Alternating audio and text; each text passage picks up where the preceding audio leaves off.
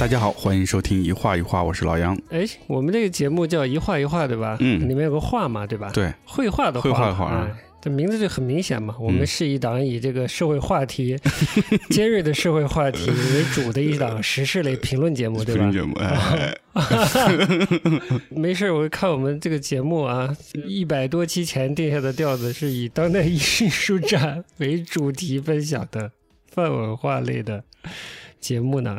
嗯，没想到这时事越聊越上瘾了，感觉。反文化反客为主了。对啊，这个去了去了浦东美术馆，一直没聊浦东美术馆。嗯，是对，需要聊一下。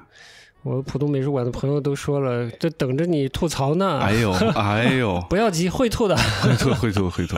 啊，下期我们就吐。真的啊，哎你说的哎，啊。我说的。不过其实最近除了这个浦东美术馆之外，我们也没看什么展啊。除了除了这个一个小的展览，我们新认识的这个石立基同学嗯，办了一个个展，看的时候昨天就看了一下，呃还是在我的意料之外的，整个表现出来的品质和丰富度来说，就是有比较明确的这个美术史上的承袭、延续。嗯，特别是现现代艺术的这个二十世纪初那会儿啊，嗯嗯，蛮多影子在他的作品里看到。哎，他的作品创作还是挺直接的，把自己的一些情感情绪直接通过画笔，嗯，转换到画布上，哎，创作能量嗯在画布上保留的还比较多。好的，今天呢，延续我们这个一画一画的风格，对吧？对一档呃时事类。谈话节目，为什么今天叫小耳朵呢？因为这个开场的这首音乐呢，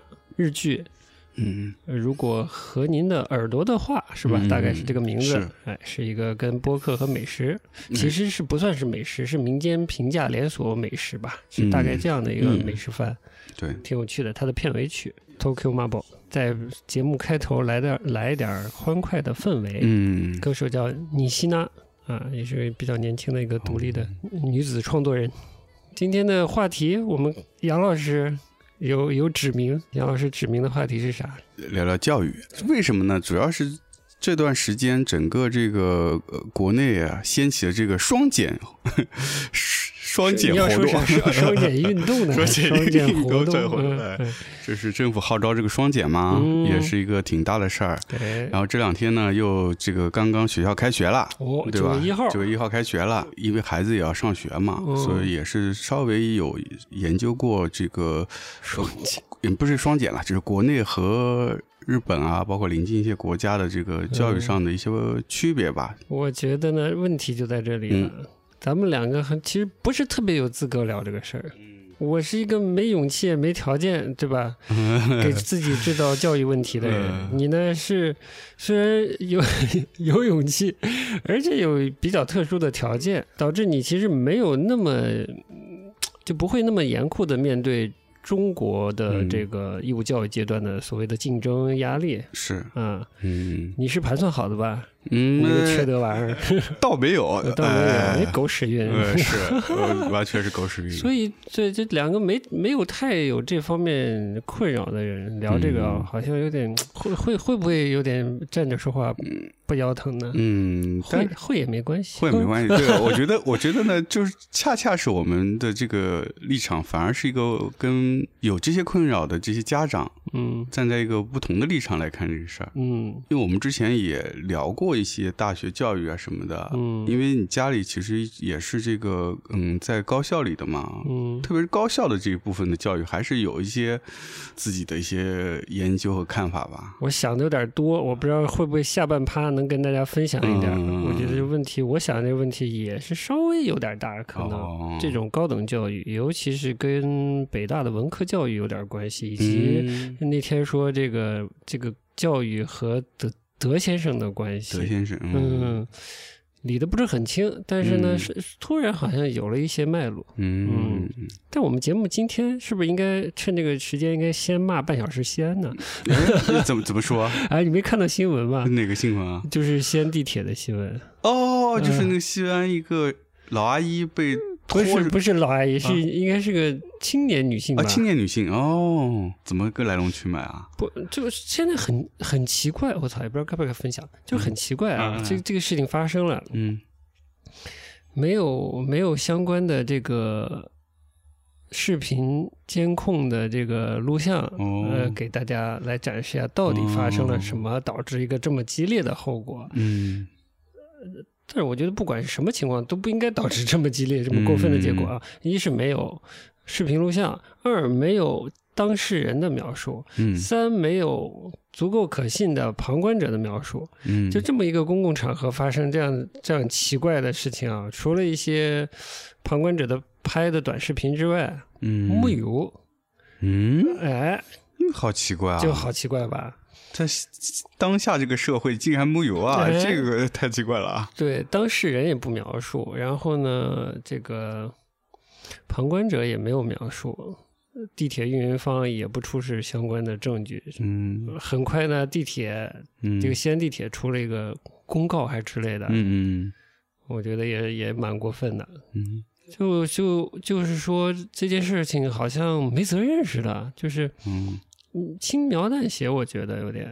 针对之前地铁这个回复呢，这个中国法好像叫中国法院报还是什么的，就给了个回复，就在嗯在网络上啊给了嗯转发回复了一下，那意思就是这事儿明显是不对的。地铁这个保安人员他是没有执法权的，嗯，他怎么能强行将任何人脱离这个地铁，地铁呢？嗯，而且这么过分的方式啊，就不管是什么人都不应该这样，对吧？对，嗯，对，就这一点，就就从法律上说，这这有问题啊，是，嗯他没有执法权就，越权了。嗯首先这是越权的行为，不管这个是不是把人这个拖到一个就是造成一个非常没有尊严、没有自尊的一个状态啊，嗯你这个行为本身已经越权了，嗯是不是构成违法？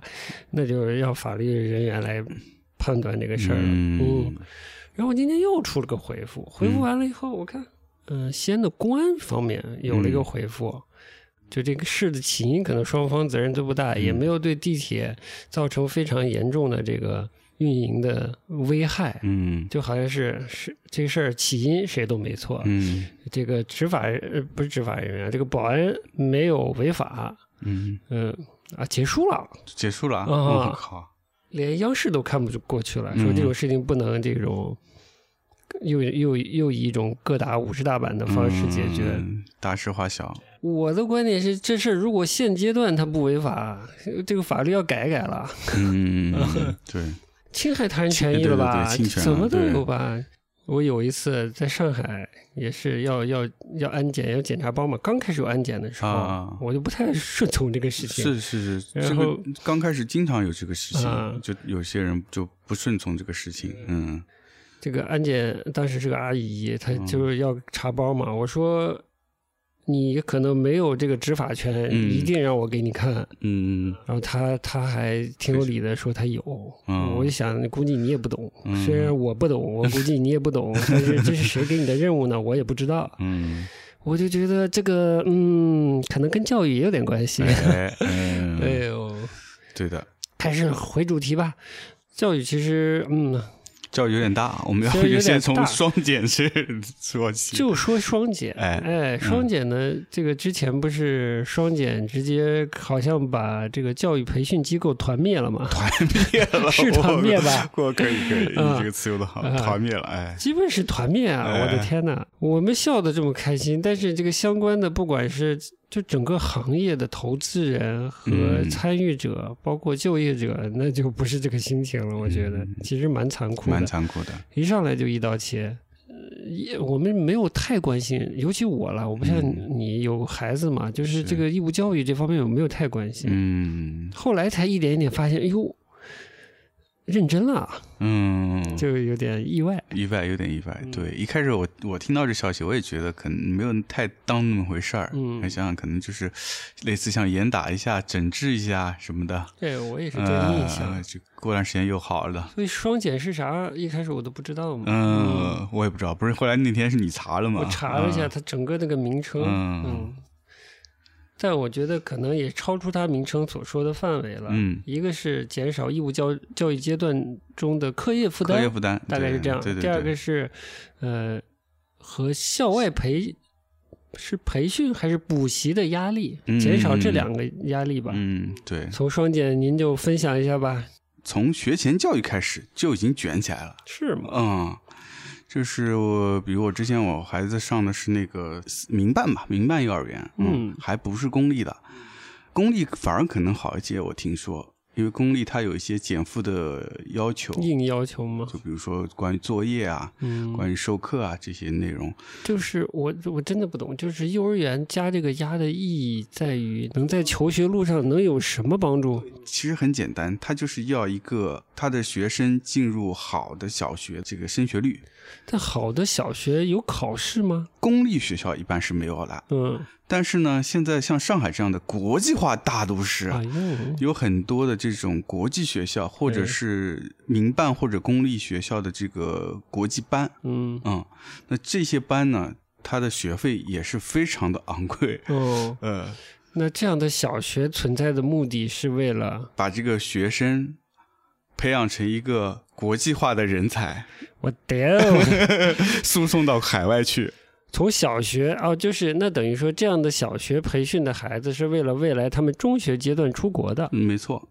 呃就很简单，因为比如说，嗯，这种国际学校，嗯他们所有的上课的体系都是英国或者美国的体系，嗯什么 IB 啊什么的，就有一些国内一些民办学校呢，他们也有这种国际学校或者是国际班啊，复复旦大学附中国际班之类的嗯课程呢，有一些呢是国内的教育加海外的教育。但是也有很大一部分呢是也是按照这个国际学校，按照西方的教育体系来上的，就是嗯之后学生很显然就是出国，嗯，因为他们学的那个内容是他是没有办法参加高考的，特别上海上海这样的城市，它有很多家长渴望自己的孩子能够出国深造，所以嗯早早的规划好以后孩子要往国外送，所以呢就要抢这些有限的这个国际学校的资源。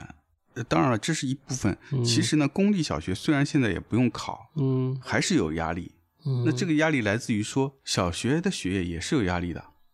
那么很多家长担心说，我的孩子进了小学会跟不上，嗯所以现在就变成一步一步从这个学前教育到初初等教育，就是全部是在提前超纲学习。嗯就比如说我孩子上中班开始，每天作业每天都有作业，他们有个叫幼升小衔接，就提前学小学知识，提前做小学知识。但是其实没必要。其实没必要。我觉得每一个阶段，小朋友每一个阶段都有他每一个阶段应该完成的事情。嗯你如果提前完成，到了下一个阶段，他他对这个事情他就没兴趣了。好吧，不太懂，嗯，不知道为什么这么搞。我对比说别的国家的话，其实日本啊、韩国啊，包括德国啊，小学没有作业，没有考试，嗯半天上课，半天自由活动。嗯，所以现在改了呀，双减之后，至少我听到的，嗯我不知道是不是全国都是这么实行的。嗯至少我听到广东的广播是这么说的，就是嗯一二年级是完全没有动笔的作业的，嗯，啊，就是一二年级。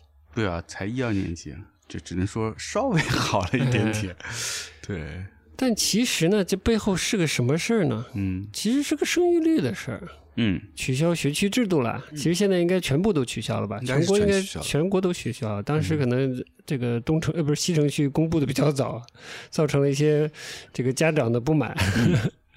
我学区房都买了，嗯对，我未来的路都的钱都花下去了，嗯嗯，突然这路换方向了，嗯，因为你的路不重要，生育率更重重要要。国家的之路最重要。哎呀，拔得很高，算是双减配套似的感觉啊嗯，你不觉得吗？嗯这是这是组合拳哎。嗯，学区取消之后，好好像是教师流动，哦，教师流动，是不是也要开始了？听广播听到一耳朵，我不确定是不是这个嗯也要开始了。嗯重点小中学要没有了是吧？至少初呃小学、初中阶段义务教育阶段的这种名校要没有了。我觉得他既然提出双减，提出嗯各种减负，教师流动是必然要做的一件事儿。嗯否则你的教育资源很如果依然很集中的话，那嗯，大家还是想择校啊，对啊，又是所谓的卷。就卷嘛，嗯对吧？是你跟我说的，还是我在广播里听到的？就是年纪相对轻的会在、嗯。呃三年还是几年这个周期流动，嗯，较为年长的教师就不会这么高不不，频率的。我我说的是日本，哦，对，日本是刚入行的教师的话，是每三年会有一次调动，嗯嗯，而且这个调动范围挺大的，嗯，它从不是一个一个说嗯片区或者一个城市的调动，它有可能是跨城市、从从从北海道要跳到冲绳，冲绳都有可能的，哦。嗯，那这是公立的，这是公立的，所以还存在一个私立系统，嗯，那当然还存在私立系统，那就是继续卷吗？像日本的，特别是义务教育，公立和私立差距没有没有特别大。所以，但我觉得这都不够哎，嗯，这大学还是一个目标吧？对，大学一是目标，高中不是义务教育，还是会拥挤吧？哎，对吧？还是会拥挤。如果高中的所谓重点中学还在的话，那还是会拥挤。对啊，，所以今天我们吃饭聊天嘛，就说嗯现在还是有初中升高中的考试嘛。嗯，应该有吧？对吧因为不是义务教育嘛。对啊，已经不是义务教育，那如果有，再加上你还有高考，嗯，那只要有这两个考试，我嗯觉得这个改变还是有难度的。对呀、所以呢，一是有些嗯不是有些人，有些家长会比较放松，嗯。就是没有那么鸡的鸡娃，我也不知道啥意思，嗯。反正没有那么强调自己家义务教育阶段孩子的学习成绩的家长，嗯。嗯，说说这么长，他好像就对这个政策觉得 OK，嗯。嗯，甚至会比较高兴。嗯，但是有一些比较在意的，甚至学习本来就好，然后嗯家长又在意的，会觉得比较麻烦。嗯，因为他可能，嗯，不能持续的在一个教育优势资源里获得这个教育了。那么他未来进入好的高中，啊、之后再进好的大学，是不是就这个把握变小了？要想办法自己找一对一私教，还是找什么东西了？这东西嗯他们又要有其他的方式的担心或者投入了。可能会变相的用别的方式去去激娃。对所以有的人说这个现在还不还这个政策还不够彻底。我觉得刚才说的一些，比如教师的流转啊嗯什么的，说就是我看到的意见啊，就是说高中也也至少到一个百分之百入学什么的才会，嗯因为现在我只知道一线城市是不是有个硬线。是这个高中入学率只有百分之五十，嗯就百分之五十就是离开高中教育了，是不是就嗯去所谓职高或者其他这种教育教育领域了，继续学习？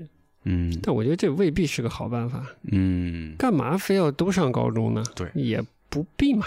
是这之前提这个注重职业教育，我不知道注重的怎么样了。嗯诶，我能不能不这么快进入这个结论？就是其实最后变成了一个就业问题，嗯，对，其实我也是这么想，就就是是最后它是个职场竞争的问题。嗯看到这个双减政策，包括后来查一些资料，我后来就一直有一个疑问是：教育的目的到底是什么？嗯就无论从学生来说，还是说从家长来说，嗯，我们去让自己的孩子或者孩子自己去学习、嗯去受教育，他的目的到底是为什么？对但目前看下来，所有的这些行为、这些决策、政府决策的导向，都是说服务于未来的这个就业。教育是为了服务于未来，你觉得吗？我觉得，我觉不觉得，嗯我觉得呢，家长呢各种努力呢是想让孩子成为所谓的精英。，对，精英这个精英呢其实有古典和现代两种定义。英 古典，万一我们今天聊到了，我就接着会说下去。嗯就是就就是想让孩子通过教育成为少数人。嗯如果这个呃父母还没有足够少数人的话，希望孩子能更少数人一些。就是心是往这上放的啊，嗯未必真的是那么简单，就说只是一个就业。嗯嗯，他可能比在在教育上所希希冀的、需求的，嗯可能还多一点。嗯，但是你要说这个国家管管理的层面需要的是什么，我其嗯实现在没太明白。啊，除了现在这种组合拳是希望减少家长的育儿负担，嗯，多生娃，帮助大家有生二胎、三胎的这种动力，这个需求我看出来了。嗯但是对于人口结构和职业结构这方面呢，我其实没太明白是什么意思。嗯因为现在的嗯嗯极端的例子是，比如杭州的某个区的街道，都已经有中国最高学府的各种学子去去街道，就为了当一个街道公务员。但因为杭州这个市，它这个市的街道的公务员的级别相对高，工资也高，以及未来在仕途上衔接的可能性也比较大，所以好像不止清华北大吧。都有这个学生去到街道，哎，去到街道。还有一个夸张的例子是哪一个烟草公司？他们招这个卷烟工，因为工资非常高，也是不同高等院校的是硕士学位的，跟技能毫无关系的一些 受过高等教育的，嗯，这种年轻人啊，就因为这个较高的工资。可能一个月一万多之类的，嗯，这对毕业生来说很高了，嗯啊，又好像还不是一个一线城市的，是个省会城市，就是明明是这种职业工人的工作，对啊，就因为是高薪，然后把一些所谓的这个啊高级人才，嗯，弄去了。那是不是说明哪里出问题了？嗯，绝对出问题。那这个问题是什么问题呢？嗯，是不是国家对某些高级人才没有那么多需求了呢？嗯，饱和了呢？嗯，某些领域特色嘛，一个体制内，一个体制外嘛。体制内这个人才的流动选拔，可能现在这个高等教育的这个体量已经足够输入体制内了。嗯嗯，所以才会造成每年的公务员考试，尤其是好的地方的挤破头嘛。对。那体制之外，还有没有这么多的就业岗位供应出来，让这些受过各个领域高等教育的人直接去对口的去工作？嗯，啊，这就是个很大问题。好像是这方面的，嗯，不太清晰。这个整个政策是不是两件事都在适度调整？一个是解决这个育龄期家长的生育压力，嗯，一个是解决这个所谓高等教育，呃，受高等教育的这种人口的就业困难，嗯，或者这个就业就业的高预期无法匹配的这个状态，是不是想解决这个事儿？对。有一个供应和需求匹配的问题，嗯，但中国现在就是一个相对粗糙、嗯，相对野蛮生长的一个人口红利期的那个时间过去了，嗯嗯，那下一步这个整个这个经济体它。哎，劳动力参与这个经济体运作，那到底是一个什么状态呢？嗯，不知道是一个问题，我不知道怎么说。对，我理解你意思，就是现在就是一个匹配的问题，有一点受教育程度和他的这个工作岗位嗯之间不匹配。这个生活成本和这个生产力水平，在有些地方也也不匹配，也可能有些不匹配。我知道是日本这方面，就是相对来说是更合理一些，是吧？不是说以这个大学教育。高等教育作为最终的出口，因为它也有一些职业学校嘛，有一些所谓的专门两年制的专门学校，还有一些函授的学校。嗯啊，你就是其实你想说的是分流，分流啊，分流这个概念我一开始也不太知道，你说说看。对，但是除了分流以外，我觉得还有一个要做，就是我们刚才说到了，就是你除了在教育的这个阶段分流以外，还有你的那个你你得是那个你的这个工作岗位，你也得有匹配的，嗯，公务员。公务员考试，我们这边都是高学历、硕士、博士，真的争破头去去抢这个公务员，对吧？那当然，公务员在日本公务员考试也也是一个比较开放的，针对全社会的，那你各种各样的人都会考。但是他做的比较好是，他有一部分比例的公务员限制只接受大学以下学历的。哦，有些公务员他根本不需要你大学。本科以上学历的，嗯，比如说邮局邮递员，因为他也是公务员，那他他不需要你大学什么硕士研究生去送送信，对吧？根本不需要嘛。对，就是管理的细，管理细，这就是细致，就可能也是社会发展的这个经历的时间比较久嘛，所以它整个系统就会在运行中慢慢修正一些问题。对，包括。各个大的企业，嗯，比如说什么丰田啊之类的，就是最最最最一流的知名企业，工作每年因为他们也有那种招新人嘛，嗯。新人就职嘛嗯，它会有一定的比例是针对高中以下文凭的，哦，这个是是必须的，啊是必须的，嗯必须的，哦是有法律法规保护的，哦，对的。哟，那还是文明程度不一样啊，不一样 所以，所以他就说，不光是解决教育的这个这一部分的问题，还有就业的问题，要一起一起去解决，而且还有复杂的就是。我们这边就觉得，我不考上一个好的大学，我就没有好收入了我我得搬砖了对，我就哎搬砖，搬砖就就没有好收入了，太惨了，太惨了。国外搬砖是妈挣大钱的啊好吗？咱这一搬砖，哎呀，对啊，就是这其实说到底完了，这嗯话题又大了，是个社会公平的问题。哎，社会公平。就是所谓我们现在又说了，就今天财务看了一下，叫什么财经委出的这个叫、呃共同富裕啊啊，对，有共同富裕我。忘了这整个这这开了会出出了这么个文件，大概我刚才吃饭时候看到阿里巴巴拿了一千亿，啊，腾讯拿了五百亿嘛，哎呀，我们的主张是不劫富济贫嘛，主张运动是一刀切的济贫嘛，是吧？我操，我节目不要了，太狠了，呃，不逼，对啊，这为啥？呃，我不需要知道阿里巴巴给了一千对亿，啊，给谁了？对啊，我我也不知道？腾讯给了 五百亿给谁了？对啊，我们这种小微企业没收到啊。对啊，这这共同富裕是什么东西啊？是就像你说的，这个日本它通通过细腻的行政的管理以及企业的参与，以及发挥企业责任心，嗯，就是真的有一个国家民族概念，大家都是社会参生活参与者，嗯要把这个社会建建设的更好的这个这个心在背后嗯，去做这件事儿。那现在就是很奇怪，就总觉得是被逼的。嗯，我觉得还是一个这个之前聊的这现代化程度的问题。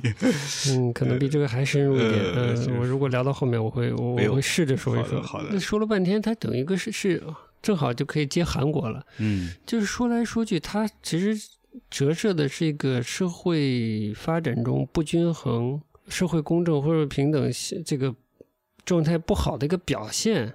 对，东亚一家亲嘛，好像真的不嗯止我们这边情况比较严重，但我不太了解。我那天看的，好像是在微博嘛，在哪里看到一一点，说是有人看了这个韩国的相关于呃教育相关的纪录片了，说也是卷的非常厉害。是但卷的怎么厉害？你给介绍介绍，我们对比中国情况看一看。我正好也之前研研究这事儿，也看了一下那个纪录片，那嗯大概是一估计一七年左右的一个纪录片，嗯。那个韩国 EBS 拍的，，OK，对，一个三级的纪录片，哦，三级片，三级片，哎呦，我们这节目真不一样了，不要了，不要了。哎呦，然后呢？对，第一集是介绍了一个高中生，不对，是初中到高中，嗯，初中到高中阶段，他们有义务教育吗？呃，他们有义务教育，也是也是脱离义务教育阶段，对开始对，嗯开始卷，嗯就开始卷了。对，第一块是补习班，然后是从初中到高中，第二部分是应该是高中到大学，嗯，然后第三部分？对高考，第三部分大概是是那个进入大学之后。哦，但是我看下来，就是跟刚你前面说的一样，嗯。它基本上这个片子就是在说这个社会的一些不公平，嗯。比如说就是从教育这个体这个部分体现，就是教育上的这个资源分配的不公平。嗯。就是他介绍的这些学生，大部分是来自一些呃小城市，嗯。家庭经济环境不太好的一些学生，嗯。考到理想的大学嗯。是非常非常困难的，他们要花费比别人百倍、千倍的力气，才能够都哦、都不一定能够考得好，考到一个好学校。为啥？韩国的大学基本上只有最著名的三家大学，才是他们大众认可的，是对未来就业是一个好的选择的三所大学，嗯通道就非常窄，嗯就是整个韩国的考生就是目标就是那三所大学。大城市首尔的这些相对来说上层社会的家庭，嗯。他们就有更充足的，无论是金钱还是一些社会资源，去进行各种的课外的辅导，请更好的老师。它主要也是个应试，应试。对，为应试准备的。对，嗯，对的。就是有更多的人力财力能花到应试培训上。嗯，这个小地方的孩子就没有那么多黄冈的试题能 能天天练是吧？天天练没有名师给他指导这个，指导，对对对，就是这样的。嗯，然后就导致考试特别难，对，就不一定能上得了他们三大大学。是的，而教育呃，这个上不了三大大学呢，你进入这个职求职市场之后呢，这整个求职的市场又特别看重这三个大学的牌子，是吧？就求职市场上，韩国最主要的几个大的财阀、大的企业，对韩国大众来说就是最好的工作，是他们追求的这个目标。哦，那这个价值观可能也有点有问题题。嗯，对啊然后呢？就好像说我进不了这个这些大的企业，我未来的这个生活就会比较糟。这是东亚面子文化导致的吗？我觉得可能有点关系。就东亚精英文化，对精英文化，以及嗯可能他收入的确是相对高一些，嗯，嗯，福利各方面也好，嗯，就大家都想争那几个位置。所以最后还是停在了就业这件事上，就业和面子。看起来就是在在欧洲游荡的时候，我大致嗯觉得大家没这个闲心去在职业上就是把人看得低一等，这这种现象，好像就没必要，好像大大家都是社会社会社会参与者，各干各的，就把自己事儿干好就得了。唉，我们社主呀，我们工农兵啊，哎，工农兵说的好，这个问题就是复杂，就最嗯好大家都好好学学近百年的历史。对，哎，最近有没有看这个豆瓣有一个员工的嗯采访，没看，被发在这个端传媒，端传媒是香港的一个传媒嘛，嗯，就他讲他在豆瓣工作的一些经经验。验哦嗯，，豆瓣已经是相对嗯，人文兮兮的哎、进步兮兮的，嗯嗯。这个有知识气息的这么一个地方，由嗯于当然由于最近这个小组文化以及饭圈文化以及这个打拳文化，嗯打拳算不算文化？我有点过度了啊。就这些现象和这个话题在豆瓣比较集中，嗯，显得豆瓣有一丝丝往以前的天涯论坛的那种感觉拐的那个哦调调嘛。嗯，豆瓣成为了一个更被大众关注到的一个言论平台。嗯，那么，这个豆瓣背后的工作人员，其实豆瓣本身受到的言论监管压力就变大了。嗯那么豆瓣的工作人员，这个其实就是整个豆瓣在审查内容。甚至删除内容上，这个工作量和压力也变大了。哦，哎，哎，说的有点复杂，呃，但一直不知道很抽象的上面这个概念。上面上面有人儿，有人哎对，哎，这个上面对豆瓣，其实不是对豆瓣，就所有这些呃媒体平台，它的要求是怎样的？嗯哎，终于有个里面的人接受了访谈，聊聊了这个事儿。其实他说到最后就是说，基本上是什么都管，嗯。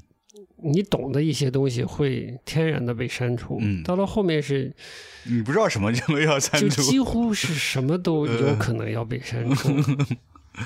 但是有一些这种也是涉世未深的人员，会觉得我爱国呀，我就发爱国的信息，嗯。我提一些啊一些具体的名字，嗯。表示自己的爱国行不行呢？嗯，不行，不 行轮不到你。这个我就不是不多说了，你自己有兴趣的同学可以去找一下，就了解一下对对对这个言论的这方面的自由度。嗯嗯，感兴趣的话可以找这份这篇访谈看一看。其实社会公平，其实在这儿不太好说，嗯嗯，包括分配也是不好说的事，九九六也不好说。我怎么光说这些不好说的词儿？包括他很明确的说，躺平这种文化也是哎对，不提倡去说的。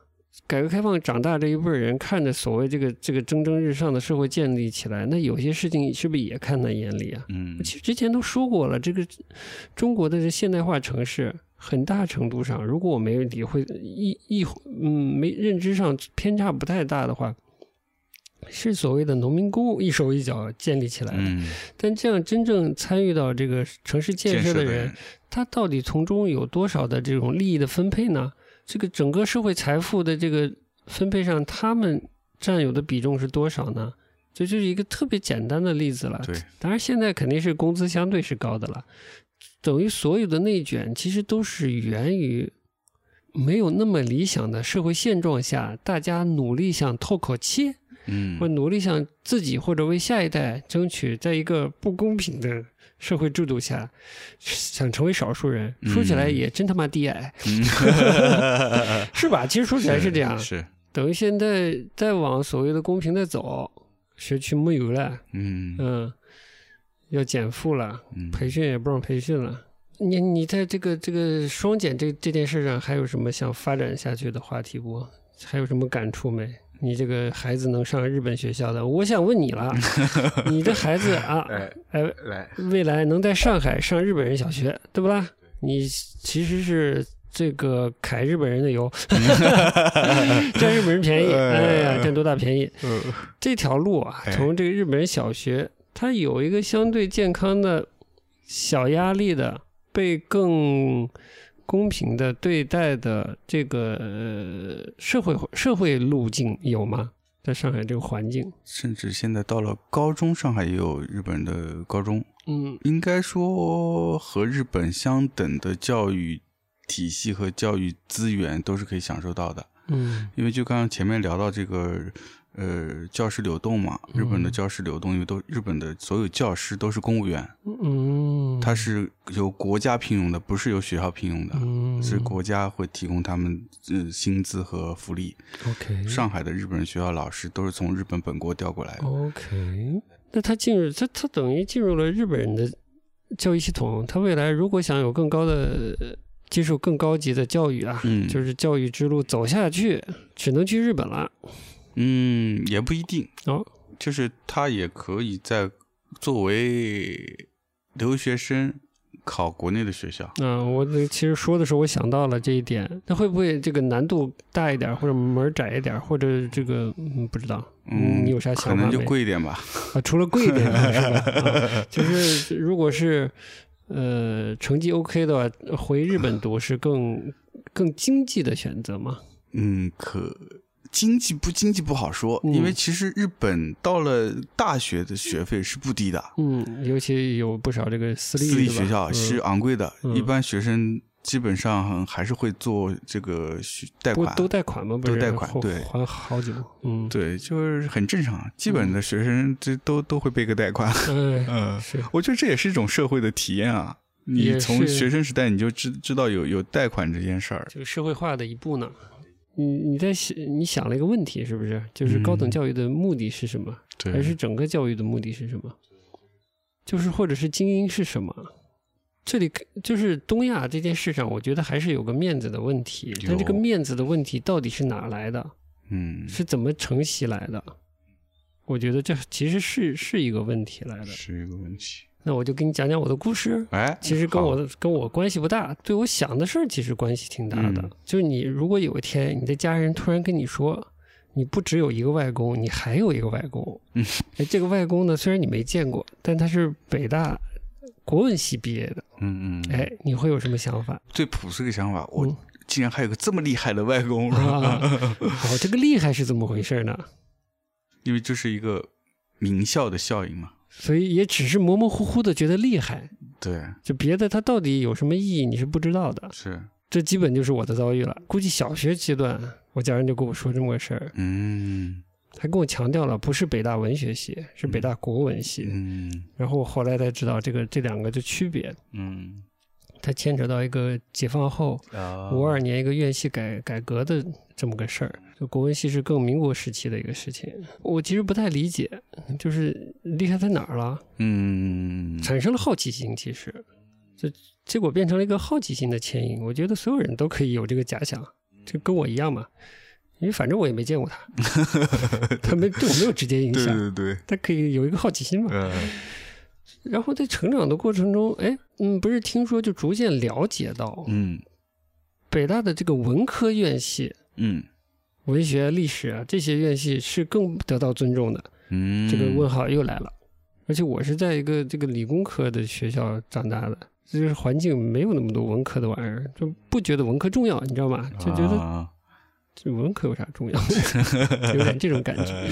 就重要在哪里？也又是一个问号。跳到最近，直到、嗯直到最近，一是觉醒年代，哦，比较直观的对这个事情有概念了。百年前的这个嗯变革呀，嗯跟这学校关系太大了。嗯而关系大的点呢，又是这些文科学生做的这件事情，这是一个重要的影响，导致北大的文学专业一直就还蛮受到重视的。嗯我不敢说，可能其实之后在文学呃，就是在这个人文社科、呃文史相关专业也出过一些很重要的学者，可能有很重要的研究成果。但我觉得百年前这个时间节点的这些人的作为，嗯，对他的声誉有很大的影响。像我们一个就是从小不懂事的孩子到开始入学学习，可能最早接触到北大也是这个百年前这个事儿，百年前啊，对不对？嗯如果你家里没有什么人跟 北大有关系的话，嗯基本上就是在历史书或者是语文课本里面有些嗯地方可以会学到关于五四青年那会儿的那些活动嘛，那肯定嗯会提到北大嘛。哎，但我之之前一直没觉得，就是这个关系是这样沿袭下来的，嗯就是北大被尊重是跟那时候有个明确的关系。我们是不是反应太慢了？但其实这个问题又又复杂一点的点是什么呢？就是呃我之前跟你聊过，就为什么当时一帮文科生要改变要改变中国，就你哪来的雄心，哪来的自信和和自认为有的能力去改变中国呢？嗯包括成长的过程中不断的接触到中国的古文、中国的人文，嗯而且有个巨大的中国人文的传统和特别有种形而上的这种关系，跟中国人的这个关系笼罩在那里啊。中国文化、中国传统文化、嗯这事儿好像特别大。你比如搞建筑的，动不动哎，动不动也要说一下我这个有哪些中国人文的这个价值在里面，嗯参考了哪些中国人文的呃经典和美学。嗯衬托出了，哎，这是中国的建筑，民族性又特别强，嗯文化性又特别高之类的，也是挺大一个问号。包括是书画这些东西，对，嗯，就是我妈画，哎，退休了上这个老年班儿、老年班儿，老年大学嗯我学妈还上过一阵子。学学画，嗯我就一直搞不清你你画国画，你画的是啥？嗯 就是文人水墨，那是个系统，那是跟文人文化是相关的。我一直是这么觉得的，不是说不能创新，嗯，但可能你要想清楚，你到底画啥呢？就是你一直在学古人的那些技法，那背后那些是什么东西呢？嗯最后你学到的这个古人画的画山水画、画国画，这技法学到了，但你背后想灌注进去的东西是有多少是你的，有多少是古人的？嗯就最怕的是你学到了这个技法，然后你画的既不是古人的，也不是自己的，嗯，就一直处在一种临摹状态或者衍生仿作的状态。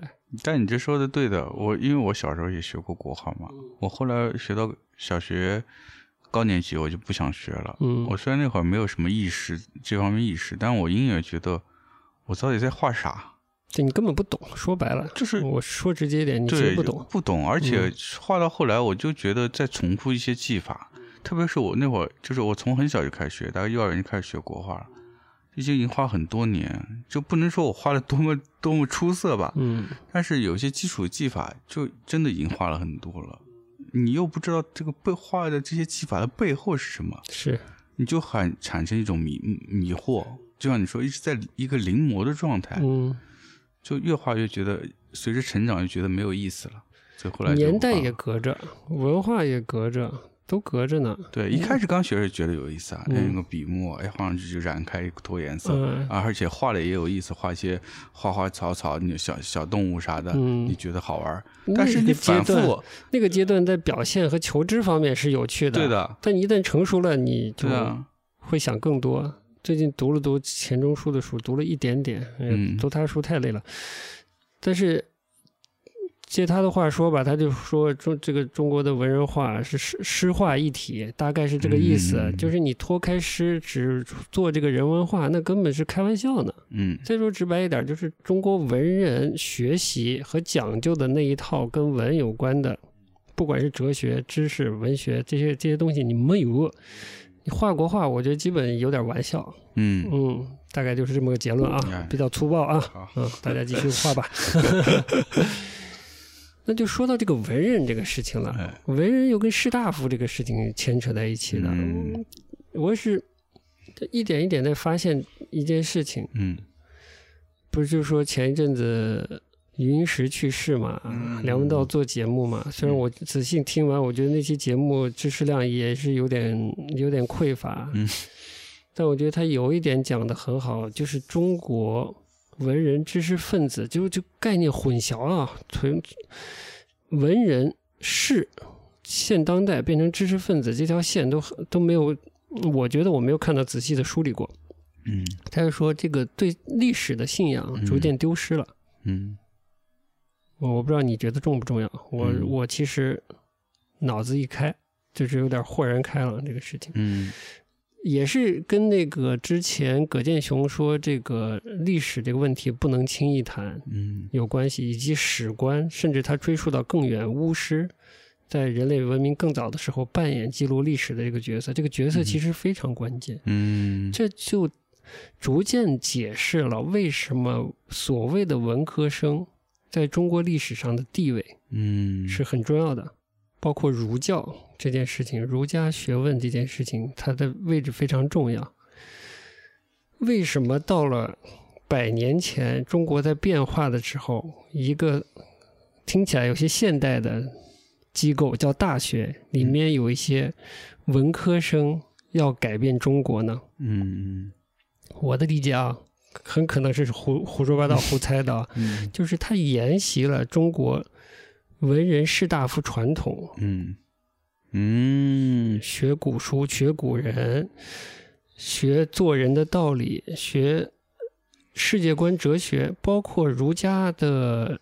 我不敢说是儒家的所有的这种伦常和知识吧，嗯。但那个情怀估计是在的，嗯。就是一个基本的文人的那个情怀和自我使使命的认知在背后支撑的。我觉得嗯百年前的中国人，北大的那批年轻学生，他跟我们现在所认为的大学生是完全两回事。嗯他是在一个剧烈转型期的一个晚清后的。嗯，有知识的青年，那个青那个知识还是文，嗯，他很大程度应该是衔接了那个衔接了之前的文人，哎，文人士大夫夫系统的嗯。那些东西，对，他才能有这个自我认定，说我是一个有知识的人，我要为为这个国家的命运，就他有这个责任感，他要对，哎，他要做嗯这件事情，尤其在国家嗯。非常不稳定的情况下，是，我好像发现了这样一个链接嗯在这里。因为一开始我会觉得很可笑嘛，你一帮文科生那么年轻，嗯你凭什么就觉得国家命运跟你是有关系的呢？但其实这是沿袭了，我觉得是沿袭了古代的这个文人在中国的这个地位嗯和他们的自我认知，整个社会对文对文人的这个认知，嗯以及文人跟士大夫、跟社会管理者、国家管理者之间这么个关系。它是嗯一旦你考考取功名嘛，你就是开始进入这个仕途了，仕途，哎，就是管理国家的、辅佐君臣、管理国家的这么一个人了，而嗯且对，就是怎么说呢？这就又牵扯到一个话题，就是社会的分层。嗯，就是中国古代就是只尊文嘛，嗯这个文人懂了文以后，他有功名，然后进入了这个这个世人的这个集体了。嗯嗯，同时呢，他又是有信仰的人，嗯就是儒教这个信仰，但这个信仰又跟西方的信仰不一样，一样就是这个哎底子太薄，所以这个、这个暧昧的东西呢，我是嗯说不清楚的。我就是这懂的人，呃可能可以教育教育我；嗯有有好奇心的人，可能顺着这个思路可以再往下探究探究。嗯就是它分两个阶层，一个庶民阶层，他们没有进入这个文人阶层和身份，以及没有进入这个所谓的这个官宦的体系，嗯他们是有知识，呃，有了知识，并且有信仰，并且学了一套这个跟这个儒家信仰、各种信仰、哲学，所有这些东西到一起的这么一个群体，对他们是一个阶层，对，就是靠文这件事情分离了，跟普通人分离了。这就是我觉得这种分离嗯也导致了东亚大文化之后对教育的过分重视，哦高等教育的过分重视，以及面子。嗯，就你受过高等文化，你就是精英。虽然现在没有了，嗯不的不代表你以前就是古代文明里你上了学，考学考学你只要考考中了嗯相应的这个级，我不知道当时怎么说的啊，嗯这个是什么乡试殿试如何如何，你只要你考中了一定的功名，你开始就有仕途的可能。嗯其他这种没有考取功名的一般大众阶层，就是高看你一眼。对，嗯，嗯这个呃相对应该比较好理解了吧？我就不用不不用再解释下去了。对，反正就是除了士以外，其实都是普通人，普通人在社会上啊。但这个又是由于这个科举制度，对，科举制度是跟教育严密挂钩的，嗯。就是教育和考试两大、两大事情。哎。我觉得这件事啊，嗯。默默的不知道怎么就一直还在嗯。还在这里。前一阵子就我也跟你讲了，前一阵子看了看了一个报道，讲到了这个李政道的儿子，好像叫李中清，他在香港任教，嗯就是他跟南京大学的一个教授，好像姓董，嗯。十多年了，可能不止，就是在研究中国的这个教育，通过数据化的方式来研究教育，嗯。就是其实比较新这个方式啊，可能相对传统的这个历史研究比较新，嗯，它叫比较社会学的一些方法或者什么，这个，呃，就是采集中国的受教育人口的这个家庭背景，来研究中国受高等教育的这个人口的背景的构成的这个变化，然后研究所谓的人口流动性这些事儿的。一一年、一二年他们的论文，包括一八年发的论文，我其实都看了。但是他说到的一点好的就是中国，嗯、但这不是不是他们不是他的研究成果之一。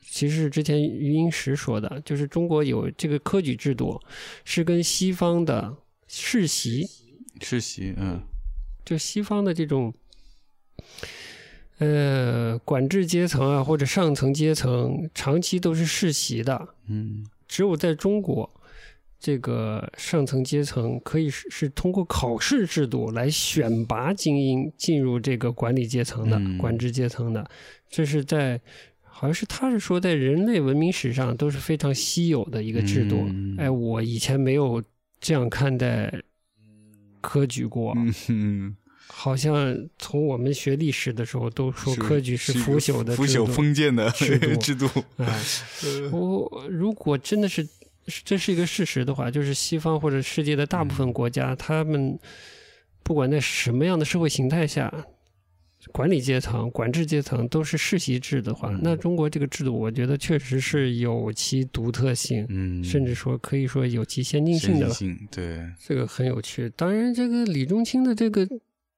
论文研究，哎，那天你说他那个，他后来比较新的一篇有说到他的这个研究的目的，他的对你提的好，这嗯这有一定意义。他就说呢，提到第一次所谓西方西方是是西方的社会学还是还是经济学这个领域有一个第一次大变革这么个概念。嗯嗯反正很基本是随着工业的发展和商业的发展，社会呃国家的呃统治阶层从政治精英和军事精英向知识哎向财富精英转移。嗯嗯啊，好像是这样的。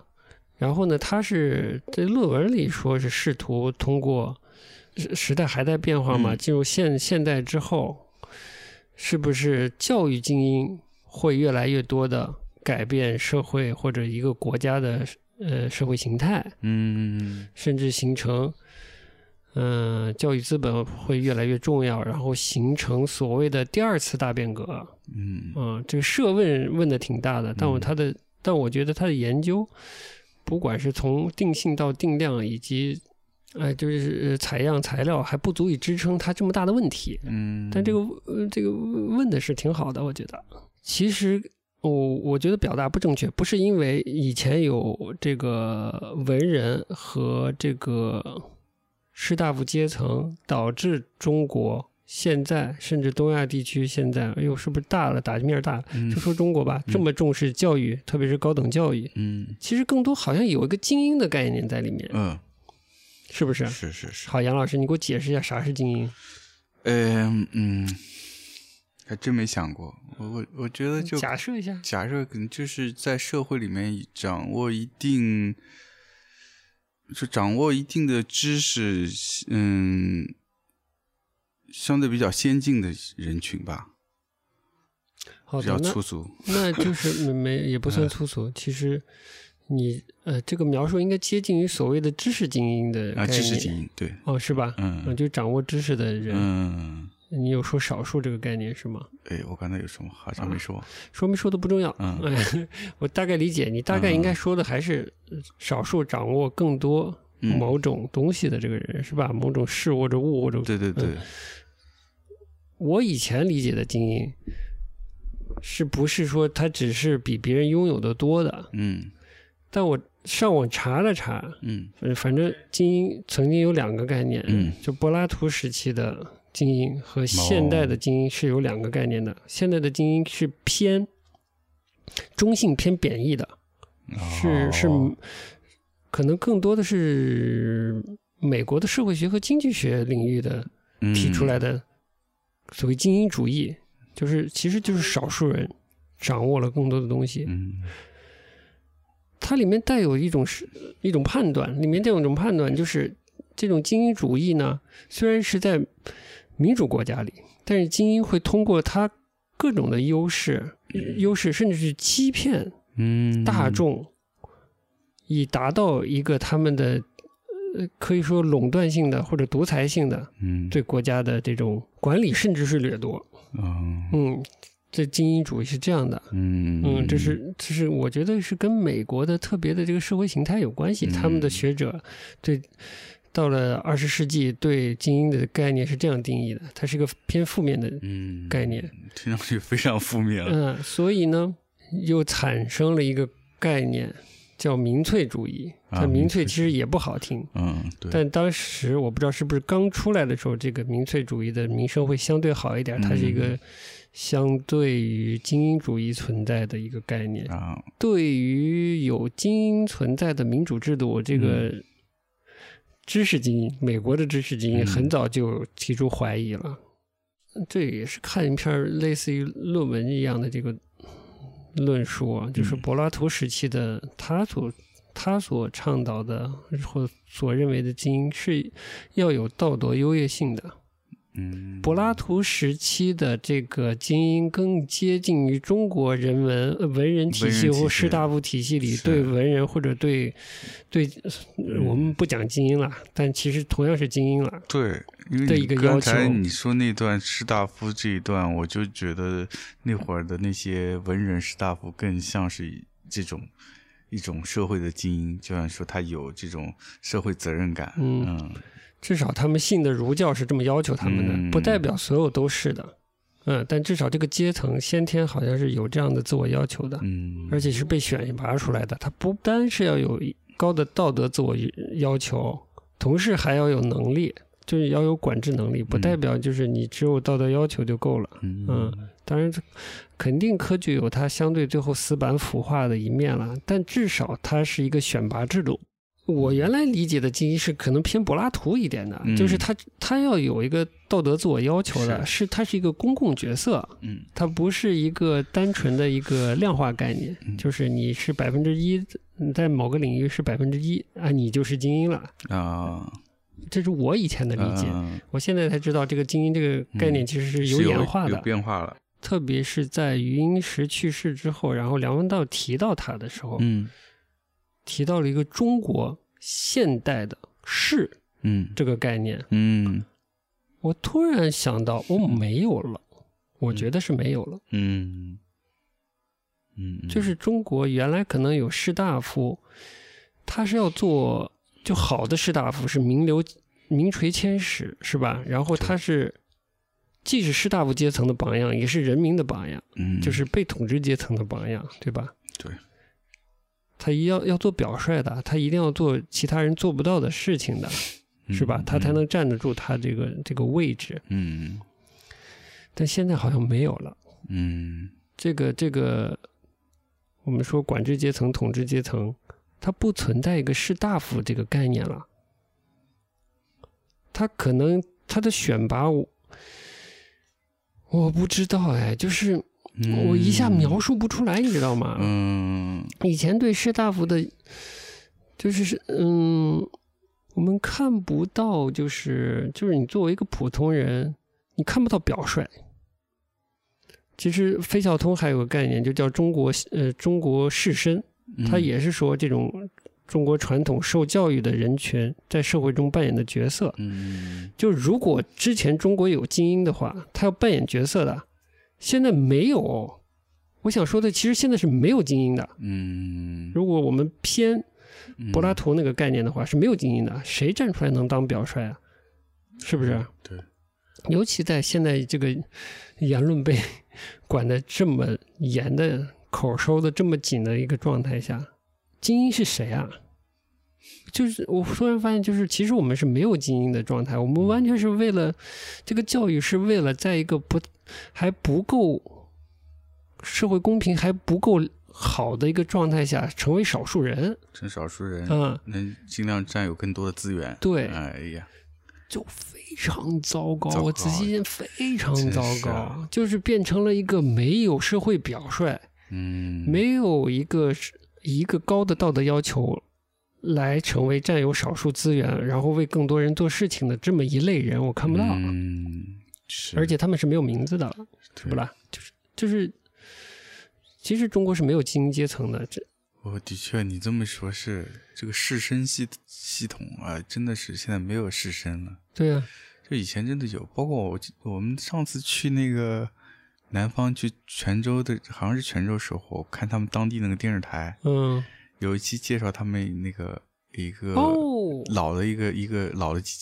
老的老城吧，我不知道是一个小镇还是小城，嗯就去采访一个老宅子，嗯那就是当时的他们的一个乡绅住的嗯乡绅的院子，就讲了一些他乡绅的事迹。嗯，那就是一个好像是福州，福州是吧？啊，但讲的是福建的其他地方。其他地方嗯对，嗯，那就是一个当地的一个精英啊，哎他就是有这种社会道德啊，哎，他他他作为一个乡绅，嗯乡里的事儿，他嗯就是要管起来，哎，嗯，对吧？对有遇到这种水灾还是什么灾，对，那该修房子修房，该嗯铺路铺路，对吧？该提供粮食提供粮食，自己饿着也得提供粮食，对对吧？他这这这是他理所应当的一个事儿了，对。就是起你说的这种表率作用嘛。周星驰电影里的话，这个能力越大，责任越大，是吧？你得体现出你的责任，是吧？哎呀，就某期节目不是说了，就发现这个百年前，嗯然后北大这个文科生跟所谓德先生的关系，嗯跟现代这个德先生的关系，嗯也是 又有点敏感了。借云英时先生的话说啊，他说五四这件事情呢没完全做完，嗯，没做完的就在于德先生。差不多说完了吧？嗯，啊，可以了。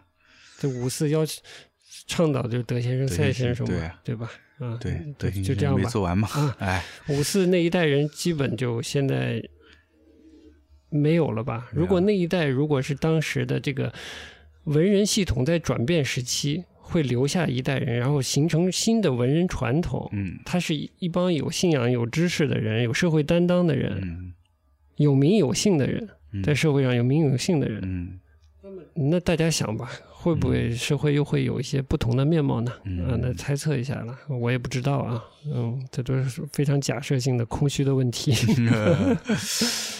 嗯，所以跟所谓上次说跟德先生的关系也就这关系。嗯云云石其实我们平常不太了解，但其实你只要科学上网，YouTube 上有很多他接受采访或者是演讲的这个视频，大家有兴趣去看就得了、啊嗯，我就不转述了。哎行吧，这高等教育我其实啊考学那些我都不说了，我本来还想分享分享这个嗯课外培训呢，我不知道韩国的情况，就是没有，我是觉得如果社会生活水平，然后社会的财富分配做的做到比较好的这个，我们不说说均贫富啊，那是很奇怪的事情，就是社会公平，照顾弱势群体，然后。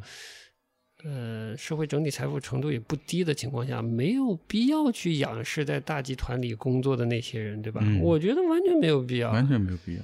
包括公务员也没必要呀，对这就很奇怪。对，所以我就猜是不是这东亚文化以前对有知识的人，嗯因为是这韩国虽然字儿不用汉字了，嗯这之前其实也用汉字嘛，用汉字的也用汉，就是受汉文化影响其实非常深的。对，那些儒教、儒家、儒教那些呃很深呃很深，很深呃好的也学去了，我觉得。有理不是坏事，就是嗯我觉得中国这个传统文化中的还是重两件事，还是蛮重的。一个礼是礼仪，一个理是道理。嗯，虽然可能跟现在的所谓理、呃物理或者逻辑那些嗯不太一样，但这个理还是在的，嗯讲道理还是在的。这两件事都挺重要的。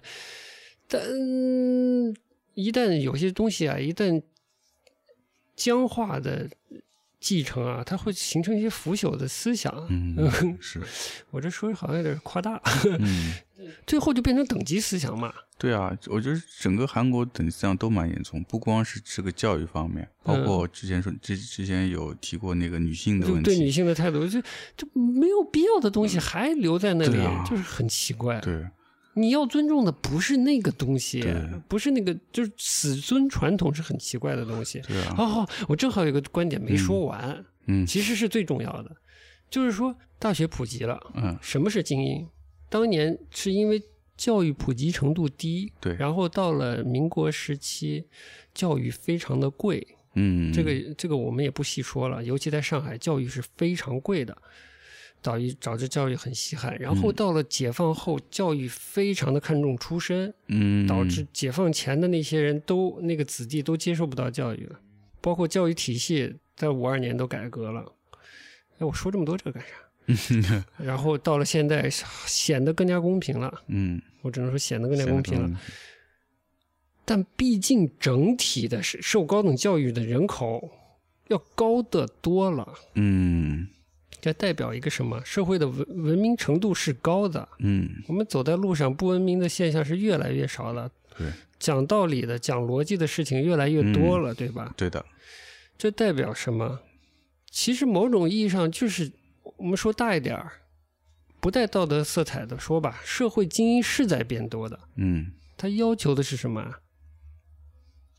精英原本是干嘛的？嗯。管理国家的，对。吧？现在管理国家不需要这么多精英了，嗯但他是不是能参与社会生活中的，发表意见，嗯。对你提要求，甚至帮助你呢？嗯而不是说，就是现在我觉得有点奇怪的，就是现在可能更多把教育只看作一个求职阶梯，而忘记了社会精英受教育，它还有更多的社会角色在背后，这些知识是有社会意义的，嗯，而不是只是为了你一个人去挣钱嗯或者出国挣钱，是吧？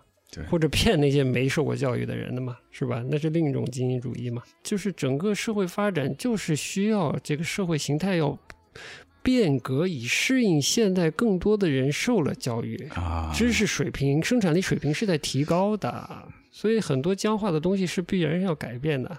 对啊，我我们这大学教育培养出，就像你说，培养出那么多新的精英出来，嗯然后他又不能参与国家的事务，对啊，就很奇怪啊，对吧？然后就只能说过好自己的小日子。嗯，这就多挣钱这种对社会生活各个方面的这种提供贡献的、提供想法、提供贡献的这种路径的这种嗯关门啊，这种制约啊，其实反而是制约了整个国家的发展水平，难道不是吗？是。这节目不要了。哎呀，哎呦妈呀，天呀，还是 讲艺术吧。好反正就是发现就是这么多好的，啊。嗯，教育也有个特点，就是没有办法继承。嗯你还是一波人一波人都得独立去接受这个教育，嗯把把自己变成受教育的人，嗯是吧？嗯嗯、这这也是教育特别独特的一点，挺好的。对，嗯，就这样吧。从双减聊到这么大，哎呀，天哪，杨老师给总结一下，觉得我的今天的分享有什么意义？我很想知道，因为我想了太多，我后来哎又看各种的论文，又去回想这件事情，我突然发现这事有点大，我说它干啥？我有点怀疑了。嗯嗯我们今天聊下来，我觉得对我来说，我觉得我们现在生活虽然说这个状态下，我们学了这么多知识，受了那么多教育，就像我们最后说的，我们可能在这个我们不能参与管理国家的工作，不能参与国家事务，但我觉得作为一个受过教育的人，至少你可以除了养家糊口、挣一份工资以外，还是可以多一点关注这个社会，嗯，尽可能的给你身边的人、有需要的人也提供一些帮助。我觉得就这个社会就就会更好一些吧。嗯，好的，好的，那今天节目就到这儿，就到这儿我们下一期再见。我们是呃，争取下一期我们回归回回归艺术嗯话题，哎，好嘞，这样就可以 稍微放心一点对对对，好呃，的，好，那就就就这样到这里结束，拜拜。拜拜。